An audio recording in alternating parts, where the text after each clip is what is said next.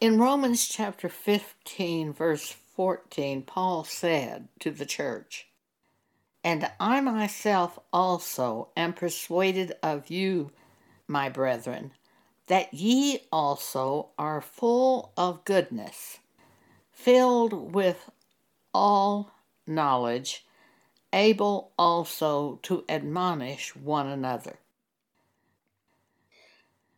The word admonish in a dictionary means to warn one another. To us, it would mean to show the way of God. To warn one another, this is an ungodly way that you're going, or to warn one another, this is the way to go. Another definition of the word admonish is to reprimand. That's a stronger statement. It even means to drive a person to turn back, to turn from the way that they're going, and for us to go in the way of God. Each of us who belong to God and know the Word of God are able to do this with one another. I've seen Pam Paget do this so many times. There was a woman in her singles class who was a divorced woman, and she became engaged to a man in the singles class. Pam went to the divorced woman and told her, according to the Bible, if you do this, you will commit adultery. And Pam gave her scriptures Matthew 5 32 1 Corinthians 7 10 11, Romans 7 verses 1 through 3, Mark 10. In all of these scriptures, you will see the same thing. This woman replied to Pam, I don't care what the Bible says. And Pam was terribly shocked. Here is a person attending church in their singles class who doesn't care what the Bible says. We have run into this multiple times. There is a realtor who wanted to rent the house that I have in Texas. Since it wasn't selling, she wanted to rent it. We became acquainted with her, and she identified herself as a Messianic Jew, believing in Jesus. She was a divorced woman and had met a man that she hoped to marry. And Pam warned her if you marry this man, if you as a divorced woman marry this man, according to the Bible, you will commit adultery. This Messianic Jew said to Pam, Oh, we have our own doctrine that we go by. I screamed out when Pam told me the story, and I said, There isn't but one doctrine, and that's the Bible. There is no other doctrine, though churches set up other doctrines. We, each of us, in the body of Christ, have knowledge of God in us. It's so important to bring admonitions, not just to the body of Christ, but to individuals who are not Christians. My cousin and her two adult age sons visited me I found out that one of the, the unmarried adult age son, had met a divorced woman that he was dating.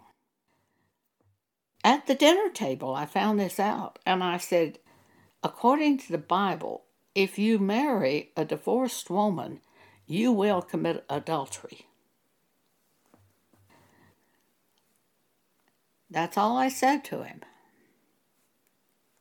He did marry her, They had one child and then they divorced. But I warned him. And he wasn't even a Christian. I met a man once who said, I never read the Bible because if I read the Bible, I would have to do what it said. Well, he was closer to God than many people in churches who think they can read the Bible and cast it all away from them. Paul said he was not guilty of the blood of others because he brought to them every word of God. That's in Acts chapter 20. God showed me Ezekiel chapter 3 to motivate me to warn people. God said to the prophet Ezekiel, Son of man, I have made thee a watchman unto the house of Israel. Therefore, hear the word at my mouth and give them warning from me. Now, God was preparing me also to be a prophet, but I see Pam Paget do this, and she's not a prophet. She warns people with godly warnings. So I really believe we should do this, admonish one another in the church, and I wouldn't want to be guilty of knowing the way of God and letting them go to hell in the world. So, even though I'm certainly not an evangelist who speaks to the world, I still speak to the world if I see them going a way that's ungodly. Often I will speak to the world, let me say that. Son of man, I have made thee a watchman unto the house of Israel. Therefore hear the word at my mouth, and give them warning from me. When I say unto the wicked, Thou shalt surely die, and thou givest him not warning, nor speakest to warn the wicked from his wicked way, to save his life, the same wicked man shall die in his iniquity, but his blood will I require at thy hand. So when I heard that my cousin's son was dating a divorced woman, I warned him by the Bible. The Bible says the man who marries a divorced woman commits adultery.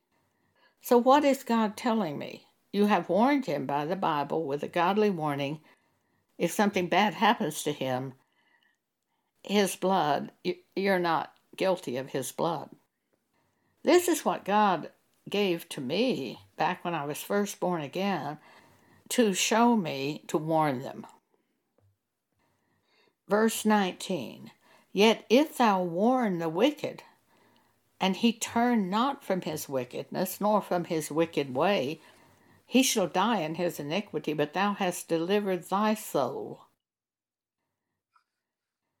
Verse 20 Again, when a righteous man doth turn from his righteousness and commit iniquity, and I lay a stumbling block before him, he shall die. Because thou hast not given him warning, he shall die in his sins.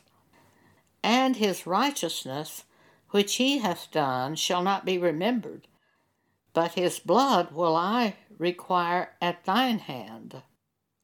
Nevertheless, if thou warn the righteous man, that the righteous sin not, and he doth not sin, he shall surely live because he is warned.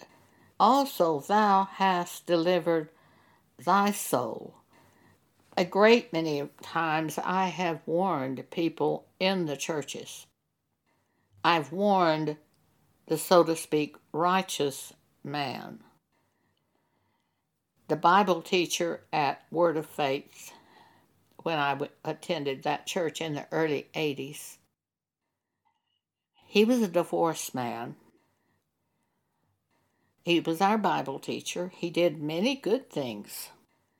Every time he taught the Bible class, he always said, Does anyone have a word from the Lord?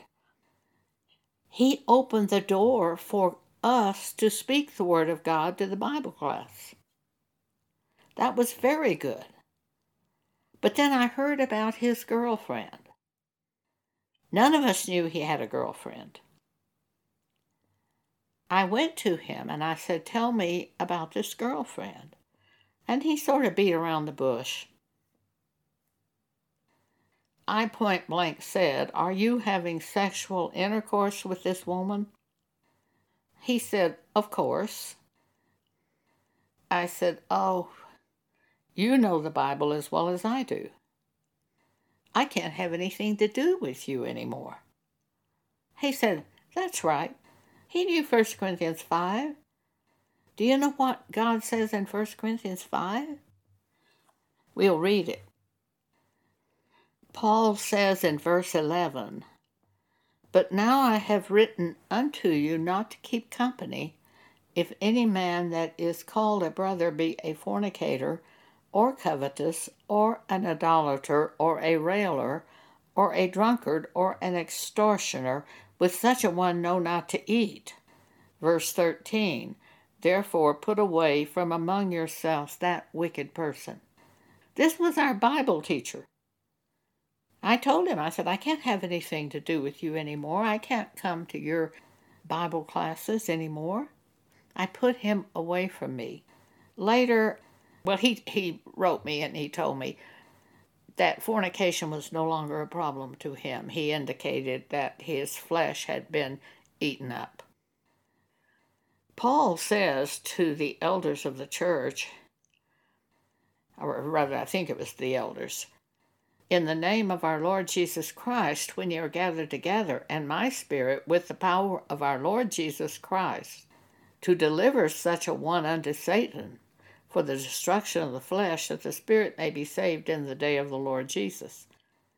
I believe the hope that they have is that their flesh is destroyed. Because in this case, this was a fornicator, fornicator in the church. And Paul was speaking to the church about what to do with this fornicator. Today, the way the churches are, they want to forgive the fornicator and pray for him. Paul said, put him away, put him out of the church, turn him over to Satan. Well, we might not have the power to put a Bible teacher out of the church we attend, but we certainly have the power to walk away from him and have nothing more to do with him. And I believe by doing that, we do turn him over to Satan for the destruction of the flesh, hoping that his spirit will be saved in the day of the Lord. For in Hebrews 10 and three other sections of Scripture, we read that if a man who knows the truth from God returns to his sin, there is no more sacrifice for that sin. Jesus does not give his life twice for that sinful person.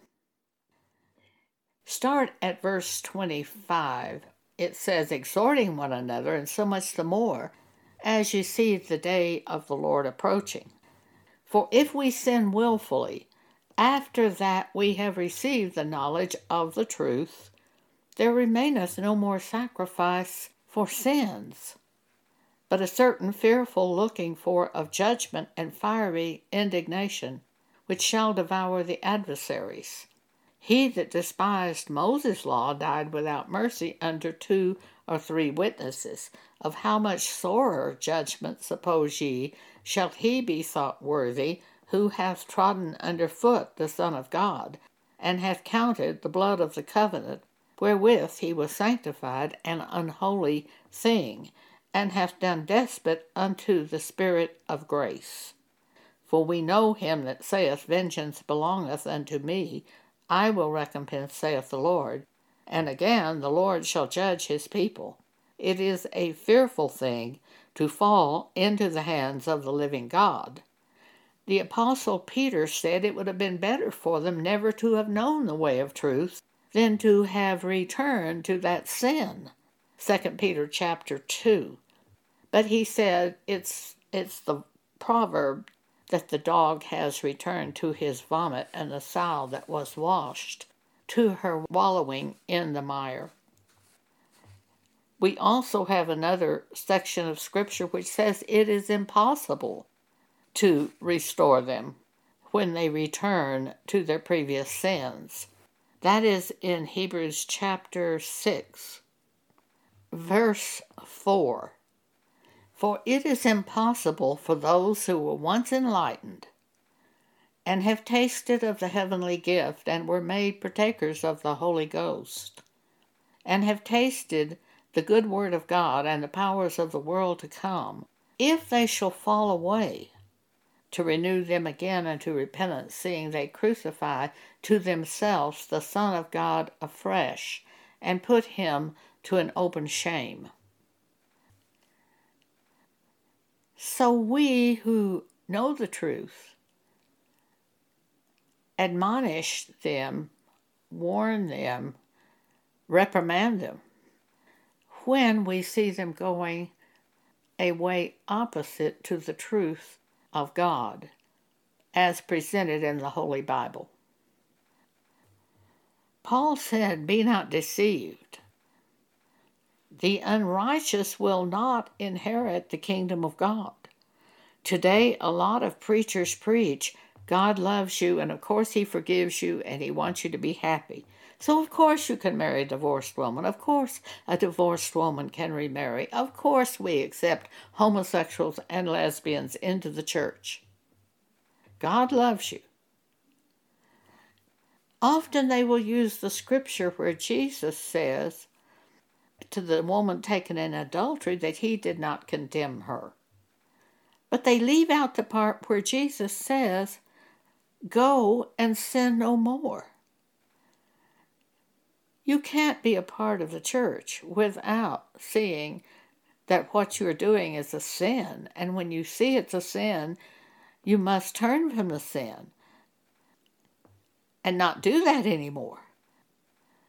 And as long as you live on the earth, you avoid those sins. For if you return to it after you know the truth that it is a sin, there's no more sacrifice for sin. The only hope, really, that I see is that they are turned over to Satan for the destruction of the flesh, that the spirit might be saved in the day of the Lord. Concerning homosexuals and lesbians, Romans chapter 1, start at verse 25, who changed the truth of God into a lie and worshiped and served the creature more than the Creator who is blessed forever. For this cause God gave them up unto vile affections, for even their women did change the natural use unto that which is against nature. And likewise also the men, leaving the natural use of the woman, burned in their lust one toward another, men with men working that which is unseemly, and receiving in themselves that recompense of their error which was meet. And even as they did not like to retain God in their knowledge, God gave them up over to a reprobate mind to do those things which are not convenient.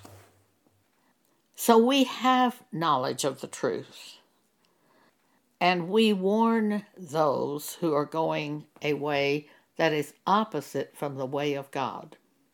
We must not go along with the world. Renew your mind to the Word of God. Paul says, Be not conformed to this world and their thinking, but renew your mind to the Word of God. Keep the Word of God before your mind. Go in the way of God.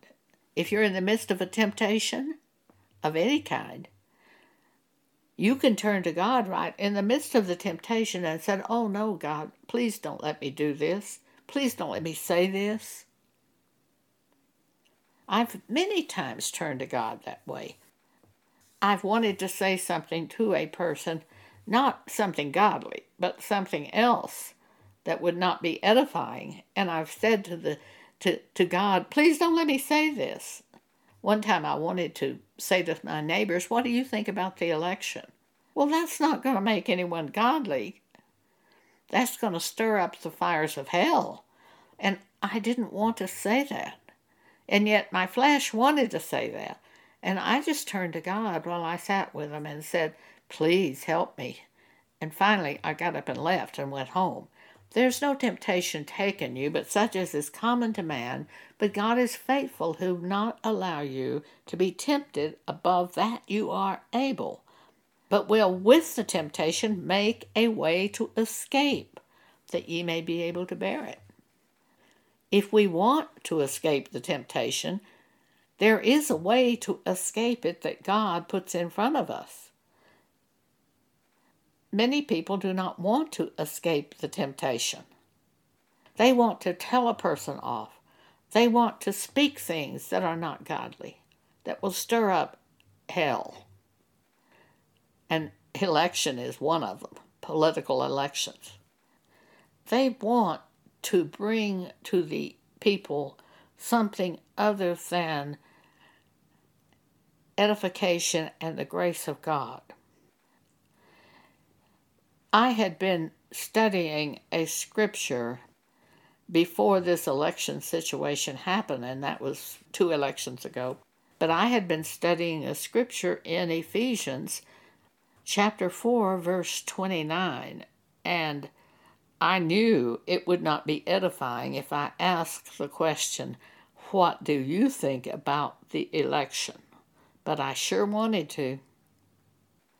Ephesians 4:29 Let no corrupt communication proceed out of your mouth, but that which is good, to the use of edifying, building the people up in the faith in God that it may minister grace unto the hearers.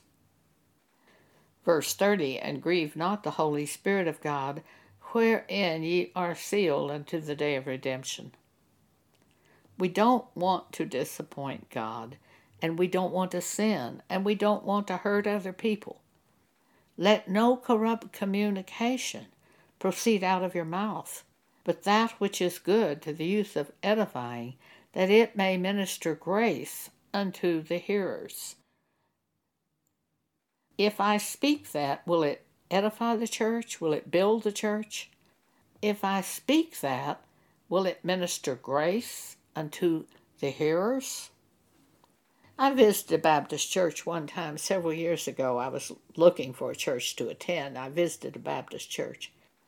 At the beginning of the service, the pastor said, We've had the week this has been the week of the youth retreat and we have a film that you are going to see so the young man in charge was given charge of the church gathering and he showed this film of their youth retreat he showed girls with rollers in their hair and young men taking towels and flipping them on the rear end of the young women and chasing them around the room. And that's the type of thing he showed. There was nothing at all edifying about what he showed. I went to the pastor with this, and I said to him, I was in your church service this morning when they showed that film. All things that we do in the gathering of the church are supposed to be edifying. That film was not edifying to the church. It did not show us the way of God or build us in the faith or do anything to strengthen us. And he said, Well, I liked it. I spoke something else to him, and he said, I've been doing this 23 years. I know what I'm doing.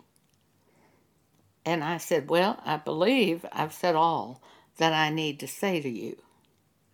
You see, this man's blood's not on my hand because I went to him. When we see someone, especially in the church, doing something wrong, when we see it, when God shows it to us, we have a responsibility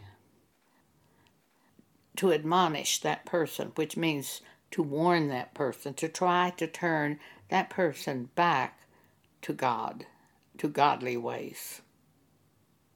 To cause that person to think about what he's doing. Thank you for allowing me to speak with you today.